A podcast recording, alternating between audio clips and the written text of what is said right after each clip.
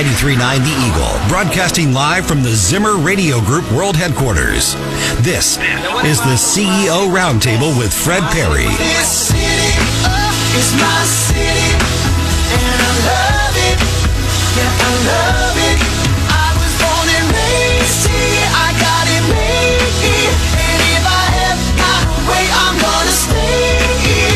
Get ready for interviews with movers and shakers from our community as we dive in for a deeper look inside Columbia. Now, here's your host, Fred Perry. And welcome to the CEO Roundtable Show. So glad that you have joined us this weekend. Uh, glad to have you along.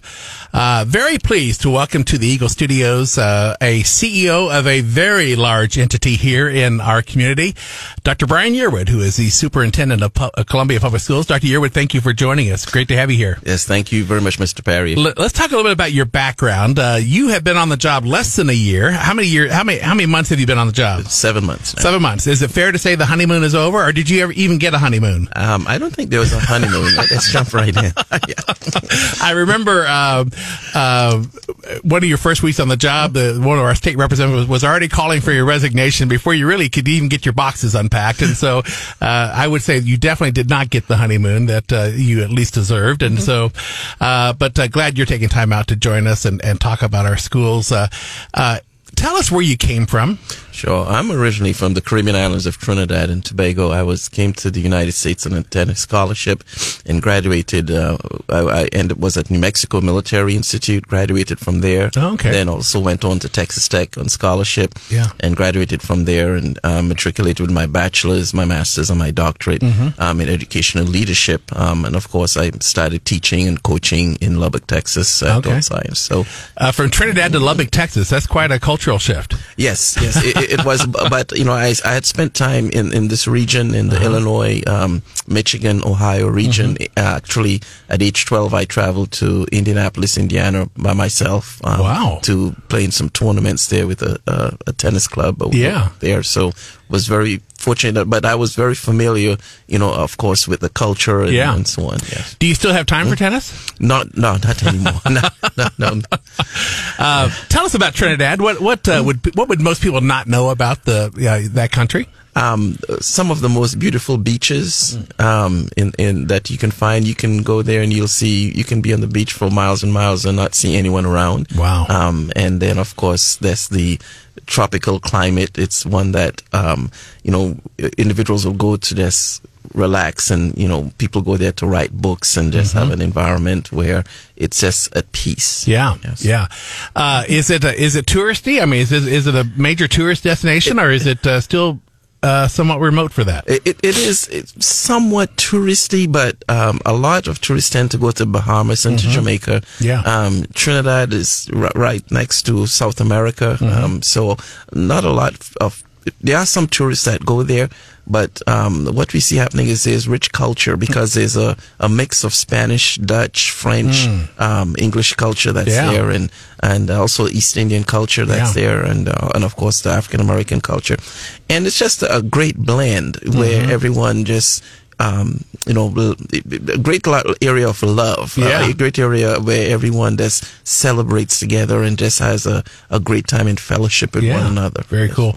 What's the one food item you miss the most from Trinidad? Um, there's a, something called a roti, which is uh, made with a, a sort of flour tortilla, and Uh-huh. then you put in different things. You can have your chicken with a Mm-hmm. little curry or things like that, or beef, Hmm. and so on. So, um, very delicious, and I, I, I do miss that tremendously. Do you still have family there? yes, I do. Okay, Yes, so do. you get back every, very often, or Um, I, I try to go at least once a year because of my family to stay Mm-hmm. Yeah. connected. And of course, you know, my wife, every time I, I would go there, she would always ask, why, why are we coming back? She's from Lubbock, Texas, Oh, by the way. She would always say, why, why are we coming back? But, um, yes, brother, brothers are there. Yes, sir. yeah, good, good, good for you. Tell us about your your immediate family. Your own. Do you have children here? Yes, I have a 20 year old and a 24 year old, a young man. Um, he's finding his way in Texas. Um, he was, um, uh, doing substitute work, and then he's now in charge, I believe, of the ISS area. Oh. Um, so he's uh, thinking very strongly about going into education, which I'm very happy about.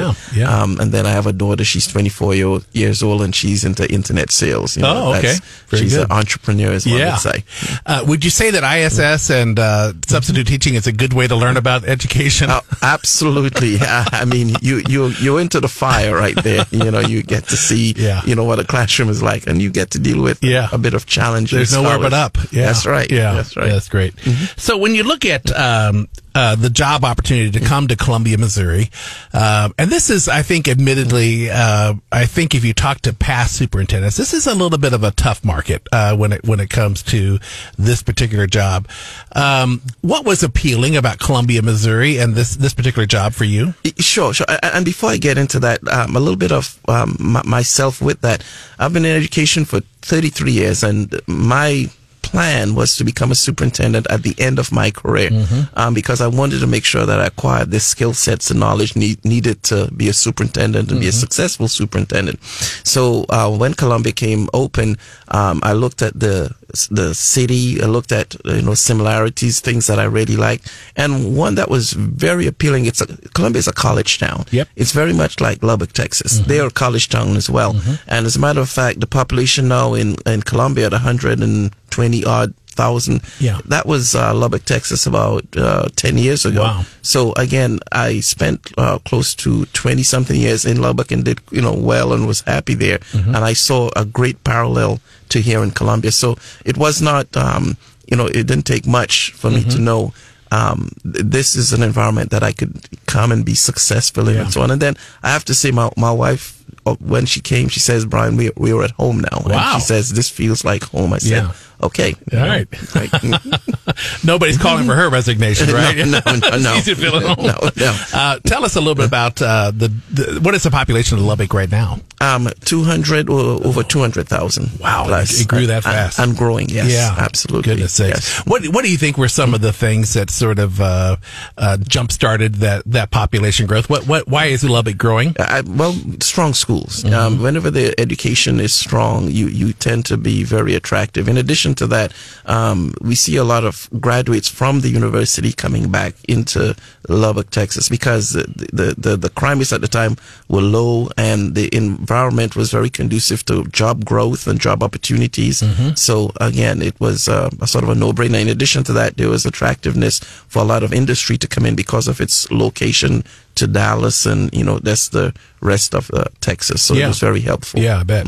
Um, tell us. Compare Columbia to places that where you have been before. I mean, what Sure. what has uh, what is different about CPS? What's unique? Um, what's unique about CPS is the place-based learning, the the environment to have scholars actually experience the educational sector? Instead of it being sit and get where we sit in the classroom and they're being taught there's a lot of activity where our scholars are actually doing more. Um, their, their their gardens are two mile prairie very glad to see they have a, a, a gardening there and they're about mm-hmm. to put animals there. And at various schools throughout our city they're you know some are raising chickens and getting eggs and beehives. So again and then, we, you know, we, we can also look at the field trip opportunities. You know, just this past week, I joined several of our scholars as they went through the African American Her- Heritage Trail, where they were actually learning and seeing, you know, uh, about history. And then there are also opportunities for fifth graders that go to the Tetons and they spend time there. And then the the biggest one that I'm I'm very very proud to be a part of is, of course, our nature school that's soon coming, where Yeah. our scholars can go and camp and spend time in that environment. And one thing I, I'm, I have to um, sort of brag about, um, when I visited there about a month ago, there were some high school scholars that were there and they had a big net up. And as I got closer, I said, what's this for? And they do a catch and release where they actually study the migratory patterns of birds. Hmm. And they were able to talk to me about you know different species and what was happening and then they tag them and make sure they're they um able to track them. Yeah. and these were high school scholars Yeah. you, know that were immersed in this training. Pretty so cool. very that, exciting. That nature school for our listeners that may not know, that is the the former home of Hank Waters, the owner and publisher of the Tribune, who has passed away before you came, uh, not, not too long before you came, but but uh, that is his farm out on Highway 63, sort of uh, um, it's on Turkey Creek, I guess. Is that right? Is that the name of the creek that uh, runs through his? I be- uh, I his believe so. I yeah. believe so so. it's really a beautiful, beautiful piece of property. And Yes, so yes, and if if I may add, I'd like to say kudos to Dr. Peter Stiepleman, my predecessor, for getting that started, Mm-hmm. Yeah. as well as um, there's a gentleman by the name of Mike Szydlowski that works with our science group, Sure. and uh, they've um, t- you know taken that on, and I'll be taking up that mantle to make sure that again we continue on that pathway. But Dr. Stiepleman had a great Yeah. insight with that. So our listeners may be distracted by the the fact that you are referring to our students as scholars, and that is something that you very consciously decided to do, and you made it known that you were going to be doing that when you referred to our students. Tell us sort of the philosophy behind that. Why why do you call students scholars? because I believe that everyone has genius within, and I believe that our jobs as educators in education is to pull that genius out. Some may have a genius to be um, an engineer or a doctor, lawyer. Some may have a genius to fix cars. Some may have a genius to build houses. But I believe that every scholar, regardless of their um, disability, regardless of their, their socioeconomic situation, regardless of their racial, it doesn't matter. Every individual that comes into a school or 18,000 students uh, have genius within and they are scholars. We have to just pull that out. And, you know, I always talk about opportunities or experiences. I've uh, dealt with um, one in particular young man who uh, was somewhat um, created problems. He was in my office quite often, especially as a principal, and come to find out that he had a very traumatic experience in his past life that created this level of anger and working through that. And once we were able to work through that, then he saw it academically. Most uh, individuals may have written such an individual off and say, you know, this is not a person we want in our school. But that's not my belief. My belief is that regardless, we must seek to always pull that genius. Yeah, uh, that's something that I think has kind of evolved in, in somewhat recent years. Is uh, is sort of this undiscovered trauma that uh, kids have uh, experienced as kids that that, that end up resulting in, in behavioral issues and, and other things. Um, I, I want to talk about. You know, a, a very uncomfortable topic that was in the news once again this week, uh, and and of course we, um, a, another student from from Battle High School uh, died as a result of gun violence. It's really the second Battle High School student in one month to to uh, to die of a of a gunshot wound or die from violence. Um, what is happening? I mean, it, and it's not happening on school grounds. It's not happening during school hours, uh, but it does have a huge impact on what you're trying to do at Battle High School. Uh, it is such a huge distraction and an emotionally charged uh, series of events. But um, what what is your read on that when you come to Columbia, Missouri? It seems like a peaceful, quiet college town, and you within one month you have two students from one high school murdered. It's devastating. Mm-hmm. Um, the loss of any life due to any form of violence, um, it's it's devastating. And um, I, I spent this weekend in particular thinking about okay, what what where are we, what are we doing? And I was very fortunate to be a part of um, the Source Summit that's actually happening right now, where around the table there were individuals leaders uh, from different organizations, United Way, Pastor Lester Woods from Urban Ministries leading it. Um, that's sitting with everyone that Boys and Girls Club, um, the city, Chief Jones, uh, Mr. Seawood. We, we, we have to do more. We, we have to really take a look at, okay, what's going on with our scholars, especially after school? How are they actually engaging? What opportunities are there? Do we have community centers? Um, what are we building on?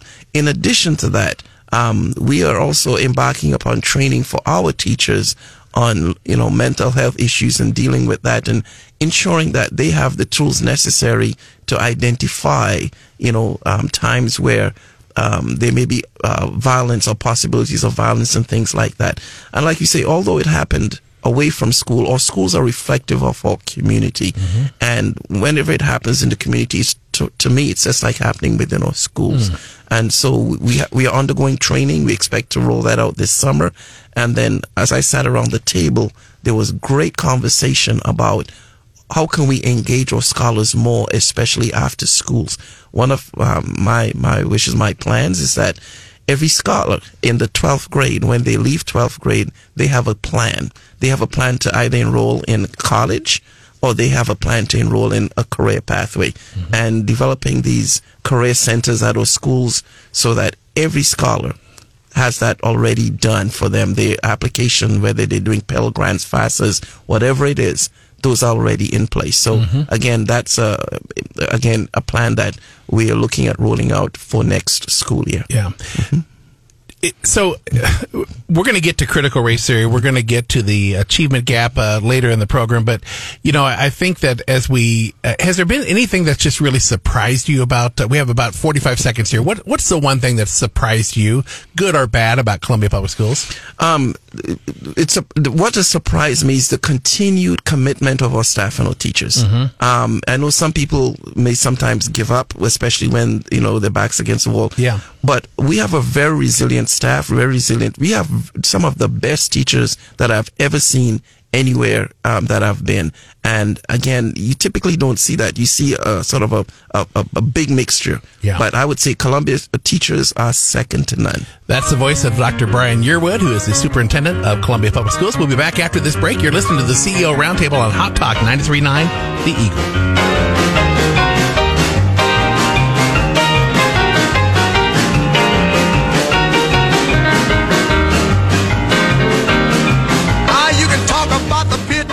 This is the CEO Roundtable with Fred Perry on Hot Talk 93.9 The Eagle.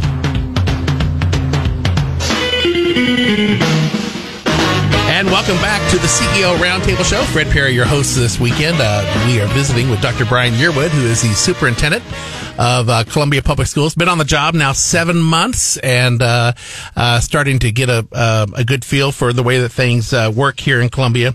Uh, we were talking about uh, the gun violence in our community, and even and even though some of these things are not happening on school grounds, they do have a major impact. Um, one of the things that you said that really sort of caught my attention is that we really we need to do more and i think that do you feel like that sentiment is being embraced throughout the community do you, do you uh, there's a tendency at, at times like this to point fingers and say oh that's you know the, that's a, a drug problem that's the police's fault that's you know there's no such thing as a random crime um, do you really feel like there is an understanding within our community that we need to up our game a bit. Yes, I, I definitely see that. And again, um, I, I just left the Source Summit that's being um, uh, conducted, and sitting around the table, there are close to 24 CEOs from different organizations, and the commitment to do more is definitely there. The sentiment that look, what else can we do? And and it involves thinking outside the box. It involves our actually um, being at the. I was at the Boy Scouts breakfast. So speaker spoke about um, destroying the box. Don't even talk about a box. Yeah. Talk about what else. And that's happening there. There was a young man that talked about doing things like um, some ballet, boxing, where they it was basically uh, um, roller skating and you know things like that. Doing being creative, being, being making sure that again we we uh, providing activities so that these young men and young women can engage, especially in after school hours. I Mm-hmm. Think that's very, very important. And again, for us, it's doing more within our schools as far as mental health is concerned. Yeah. When you compare Columbia to Lubbock, uh, did, did Lubbock have the kind of crime problems that we seem to be experiencing here in Columbia? Um, yes, as, as a matter of fact, um, it, it, it, it did. Um, and of course it escalated. Uh, Columbia is unique in that Columbia has suburban, urban, and rural. I mean, we're that big. And, Yeah. you know, when you start getting into an urban environment, you start seeing these crimes sort of escalating. And I believe we're seeing some of that in Columbia. Um, but yes, I, I, I have to say, saw very, very similar in, in Lubbock. In Lubbock, there were gangs present. There was a gang issues, and again, we we have to address that here in Columbia as yeah. well. Yeah.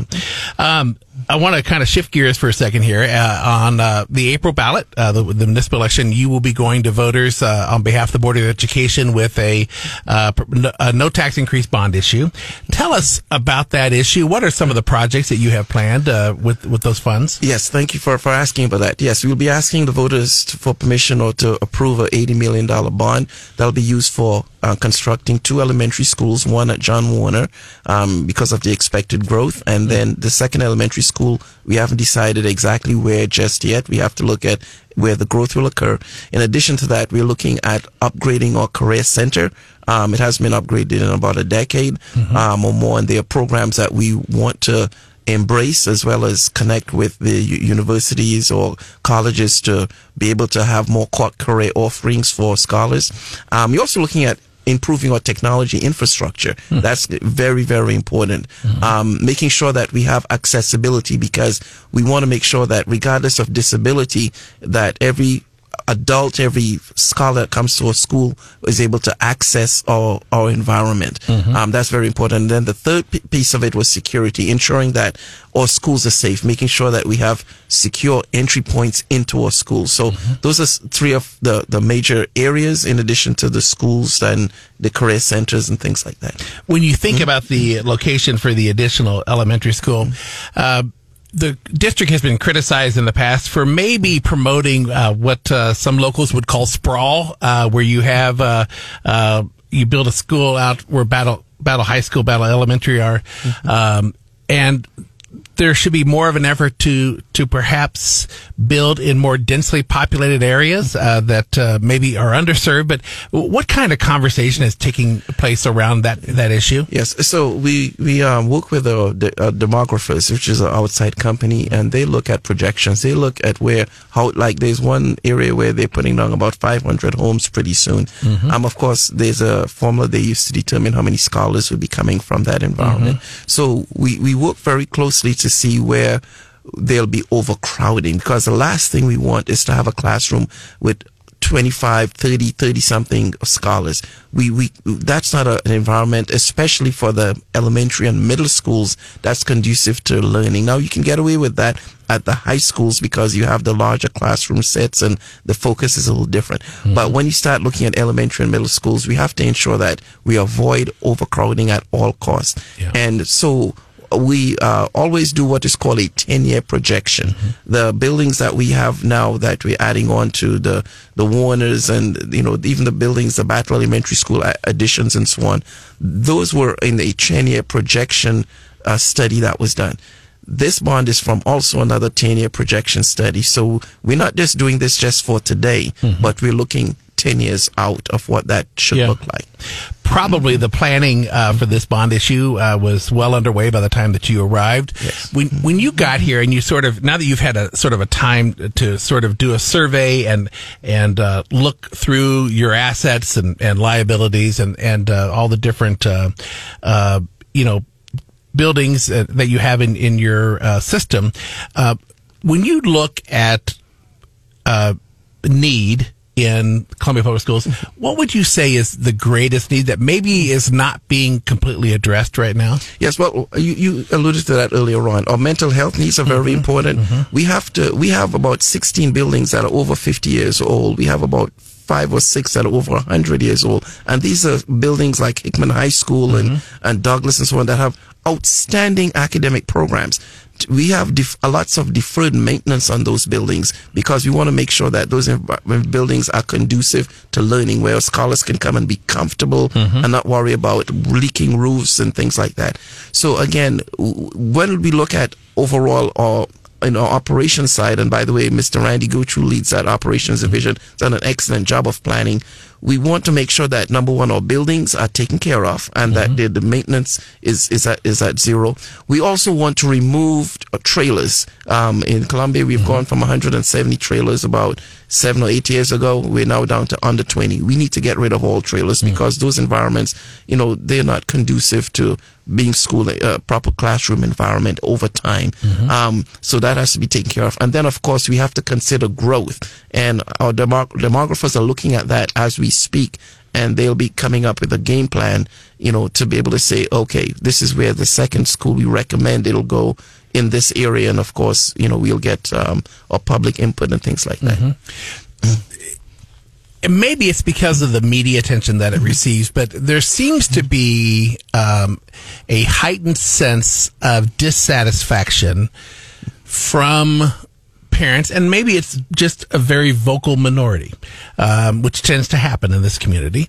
Um, that um, th- there seems to be a, a strong level of dissatisfaction with the Board of Education with our schools. A lot of it is tied directly to decisions that were made before you joined the district uh, regarding COVID and so forth. Uh, we missed an awful lot of school uh, here in Columbia compared to surrounding districts, even in this county.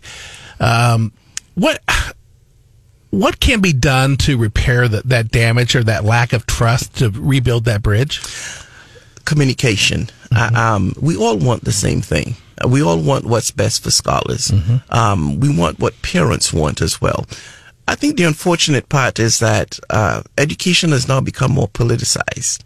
Um, it's being used as a platform to bring out certain agendas, and those politicized agendas are not necessarily aligned with what's best for scholars. Mm-hmm. And for me, I, I have to bring that back into the discussion about what's best for scholars. Mm-hmm. You know, we're not hearing discussions about what's going on in literacy, in reading, in math, in science. We, we're not hearing that. Mm-hmm. We're hearing about everything else. Yep. You know, and and I I think that once we start bringing back the discussion to what education is for, which is what's going on in the classrooms, the teachings from day to day, Yeah. then we, there'll be greater understanding. But, you know, COVID was an unprecedented time. No one knew what to plan for, Right. what to expect. You know, everyone was making the best decision based upon current information. Mm-hmm. Sometimes it was right, sometimes it was wrong, but it was made in the best interest of scholars. Mm-hmm. So I, I think that, you know, it, it was unfortunate that that led to certain levels of maybe mistrust or you know whatever we want to say. Um, and to me we will build that back as long as our parents understand we're about education. We're about making sure that the scholars that they sent us their precious scholars have what they need to be successful to take their place in our community to lead to become a part of our community to contribute to our community because of our quality educational experience. That's what our focus is gonna will will have to be even stronger. Our board of education unfortunately um, have taken a lot of hits, as one would say, um, and and I believe that meeting them, working with them, they are their hearts are in the right place. They mm-hmm. want what's really best for for scholars, um, and and Is it fair to say they've done a poor job of communicating? well, I would say that it's a poor job of communicating. I think they communicated, but sometimes people hear what they want to mm-hmm, hear. Mm-hmm. And so when they, you know, put out certain things or said certain things, if it wasn't what I wanted to hear, then they con- they they're accused of not communicating. Yeah. So, but overall, I have to say that the Board of Education, being volunteers, um, not receiving a dime for any of their work, have done an outstanding job of keeping us on track. Because look at where we are today. We are coming back, and we're coming back even bigger and stronger. It's because of the leadership that has been provided by the board as well. When you hear, and this this is an uncomfortable subject to bring up, but but when you hear a that a local state representative in in public testimony uh, in the Capitol uh, says Columbia Public Schools sucks, um, I'm paraphrasing, but the, at least one of those words is right. Um, how, what is that? What is does that? What what is the message that you get from that? Uh, is has something happened? Is there uh, is that a sign of something that has that, that has eroded that needs to be repaired? What, what what do you see there? um, I see a, a problem with them fully understanding who we are as a school district because you know when you say Columbia sucks, you're saying every scholar in Columbia sucks, every s- teacher, every staff member, every principal. You're saying anyone and everyone who works in Columbia Public Schools sucks, and to me that's a very unfortunate thought process. When we look at Columbia Public Schools, we have every almost every year we have what is called a presidential scholar, the highest academic award that can be given to scholars in uh, in any school district. I know school districts that have never had one academic scholar, yet we have multiple uh, uh, presidential scholars. Um, we have many of our scholars that max out on the ACT exams. 90% of our scholars enroll in post high school, either college or career centers or the military. Mm-hmm. Um, graduation rate well above 90%. So again, to be able to achieve that, means that Columbia Public Schools is doing a good job. Now, mm-hmm. can we get better? Absolutely. We can always grow and get better. Mm-hmm. But to say that we're, we, su- no, I, I, I think that's, um, that individual is just misinformed and I plan to meet with them soon and to make sure that they understand you know where we are and the strength wise. And, and as a matter of fact I did have a telephone call and I asked um, about that and it was not emanating from our academic performance. It was because of maybe some um, individuals sharing some stories about some experiences they may have So it may have been context. Yes, Yeah. yes. Out of context. Yeah. Good. We are visiting with uh, Dr. Brian Yearwood, who is the superintendent of Columbia Public Schools. When we come back, we're going to get to that touchy, touchy issue of critical race theory that uh, we keep hearing about. And we'll talk about the achievement gap, a problem that has plagued Columbia Public Schools for almost 50 years. And we're going to uh, see what the solution might be, if there is one. All of that and more coming up next uh, after this break on the CEO Roundtable Show. I'm Fred Perry. You're listening to Hot Talk 93.9 The Eagle.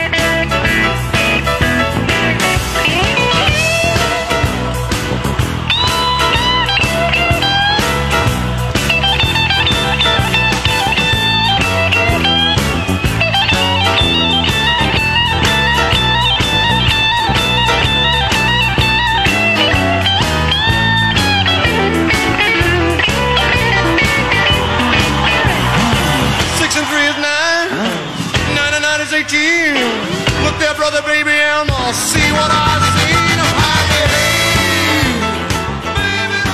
This is the CEO Roundtable with Fred Perry on Hot Talk 93.9 The Eagle.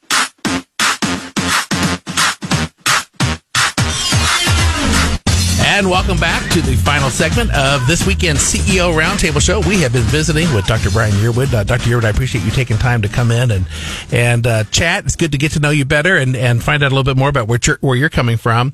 Um, there has been this contentious debate in our community uh, about critical race theory, and um, and I think that there is a strong belief in the community, and and I. I and, and I don't know uh, where you draw the line on some of this stuff, but I'd like to just sort of hear from you. And, and you have commented on this uh, uh, for this radio station before, uh, definitively. But but you know there are instances where we see teachers in the Columbia Public School District have signed pledges to teach critical race theory and so forth.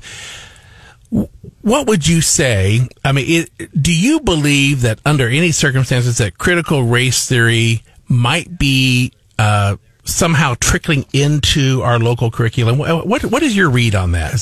So, as I look at critical race theory, um, again, it's a theory that it belongs at the college collegiate level, not you know public schools. Um, you know, I, it, it, it's it's ground for some strong debates, some strong opinions. But again, our schools are about reading, re- writing, math, you know, um, science, social studies. We, we we we do not plan to teach critical race theory in our schools. Um, we we always go to our board and we talk about you know get their permission to get to trainings and so on. And I, um, several of our teachers did go to some training. I believe it was on the 1619 project, um, and so on. And that was something that not the school district paying for, but something that um, they did uh, on their own because they wanted to learn about it. Um, all schools must be a place that is welcoming to all. And unfortunately, um, what has happened is um, our schools, like I said, are becoming more politicized. So if I could throw some levels of controversy in there that says something like, well, Columbia Public Schools is teaching critical race theory, then people become uneasy because then it says they'll, you know, the, the, the rumor that's added to it to fan the flames are, well, uh, certain groups of, of, of, of our scholars will be made to feel uncomfortable. Our schools are not designed for that. That's not education. That's not what we are about. Uh, we have to make sure that all scholars, all 18,000 scholars, feel comfortable coming into schools and having rich debates and rich discussions without having to be made to feel any way, shape, or form um, funny, um, you know, bad about anything. That that's that's not school. So I'm not sure where this where this is coming from. But we do not plan to to have any uh, to CR, to have CRT taught in those schools. Now, what has been done or what's been said is someone may pick up a book and it may have the word discrimination or may have a word race or something to that effect. And then they use that to, to start finding the flames again. Oh, look, they're teaching critical race theory. We are not doing that. Yeah. You know, we are not doing that. We, we are, uh, uh, uh, are concerned about the true education of our scholars. Mm-hmm. And like I said before, no one, we are not going to teach anything that would let our scholars feel uncomfortable about school. That's not, that's not school. Mm-hmm. So at the at the higher level, uh, it, it it it may be appropriate, and I think that one of the things that we we have talked about before is that, uh, and it's happened a lot in education, and unfortunately, it's happening on college campuses where we provide safe spaces for students to to protect them from opposing ideas or opposing viewpoints, and so uh, critical race theory is one of those things that ought to be vigorously debated and discussed, but maybe on a higher academic level. Sure. Yeah, the academic level, yes. Yeah, They and can- so it's, but it's just so, but but to the best of your knowledge, as the superintendent of schools, and granted, you have uh, eighteen thousand students and and uh, several thousand employees. You you you can't know what every single is happening in every single building, but uh, as there's. Nothing about critical race theory has been endorsed or embraced as part of Columbia Public Schools curriculum. That is very, very true. Okay. Yes, sir. Well, well, I mean, that's it's good to hear straight from straight from the leader. So, um, I want to talk about the achievement gap because. Uh, you know, if you've been around Columbia very long, uh, you know that we started talking about the achievement gap in our local public schools back in the 1970s. And this problem has just sort of lingered for 50 years. And maybe we got serious about it in the early 2000s, uh, but uh, it seems like we're just not making progress. And we're, we're it, to the point where you know, we're, we are a very progressive community that likes to give lip service to good ideas. But when, when it comes time for the rubber to hit the, the road, um, we fail. So again, you're new, first impressions. Uh, why are, why is Columbia not making better progress towards closing that achievement gap? So uh, the, the achievement gap, first, let- um, like you, you're saying, it's everywhere. It's it's something that is happening. Mm-hmm. Not unique to Columbia. No, no, it's it's it's national. Right. The districts I've been in in, in uh, Texas, same problem, Mm-hmm. achievement gap. Um, I think that uh, COVID, uh, the pandemic, Made it um, worse. Made it worse. Yeah. Absolutely. I think there were some things in place prior to COVID that would have started us on that pathway, but COVID has made it worse. So now, not only are we dealing with mental health issues, learning loss, we have the achievement gap, and we plan to start closing the achievement gap. There are certain um, things that we will put in place once we get past, you know, dealing with our mental health issues, because you know, if our teachers, if our scholars aren't mentally prepared for school, then it becomes much more difficult to teach and to, the teaching and learning environment becomes more difficult to navigate. So once we have that, um, in, in place and there'll be some trainings and things there, then we, we will see, we'll put things in place to start looking at closing that achievement gap because, um, it's important, like I say, that all scholars are able to optimize their educational experience and grow and be able to navigate their post high school environment, whether it's college, career, military, whichever one they choose. And we have to be stronger in terms of contributing to that piece of it. And yes, we know there is an achievement gap and we will take steps to start closing that achievement gap mm-hmm. once we get by this pandemic and these mental health issues will be even that'll be even a greater focus for us. Yeah. When you look at the free and reduced percentage lunches, is that something that was similar to what you encountered in Lubbock? It was um, slightly higher. Mm-hmm. Um, the schools and districts that I've been in. Um, here we are about fifty percent. Yeah. Um, and so those present unique opportunities. Um, again, the philosophy that I come from is that regardless of your socioeconomic conditions, you are capable of achieving and you will achieve. That's the expectation. Um, I've been a principal of a school that was uh, close to 90% low socioeconomic, but it was an A plus school because the way our teachers or staff or administration approached it is regardless of your socioeconomic condition, you can still think, you can still reason, you still have the, the mental capacity to achieve, and we would accept nothing less than that. Mm-hmm. And that's a philosophy that does exist. We just need to now provide more tools so that our staff members can continue on that pathway of success. And again, once we get by these mental health issues that we're seeing. Uh, speaking of mental health, let me uh, go to another touchy area. I want to talk about your mental health because it's uh, you stepped into uh, this new role with Columbia Public Schools at maybe the worst possible time for a new leader to come in. It, it was certainly baptism by fire. I would. I have lived here for 30 years. I consider Columbia to be my home, but I also have a very strong self-awareness about Columbia as a community. Uh, quite often, we are not very welcoming of outsiders, and uh, especially in that school superintendent role, and especially in our city manager position. And uh, we make it very tough for new people to come to town and be successful. Um, how are you? I mean, you you talked about becoming a superintendent as as part of your retirement plan.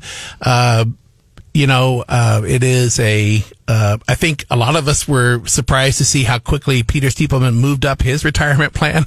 Uh, what what um, what are you thinking right now about this experience?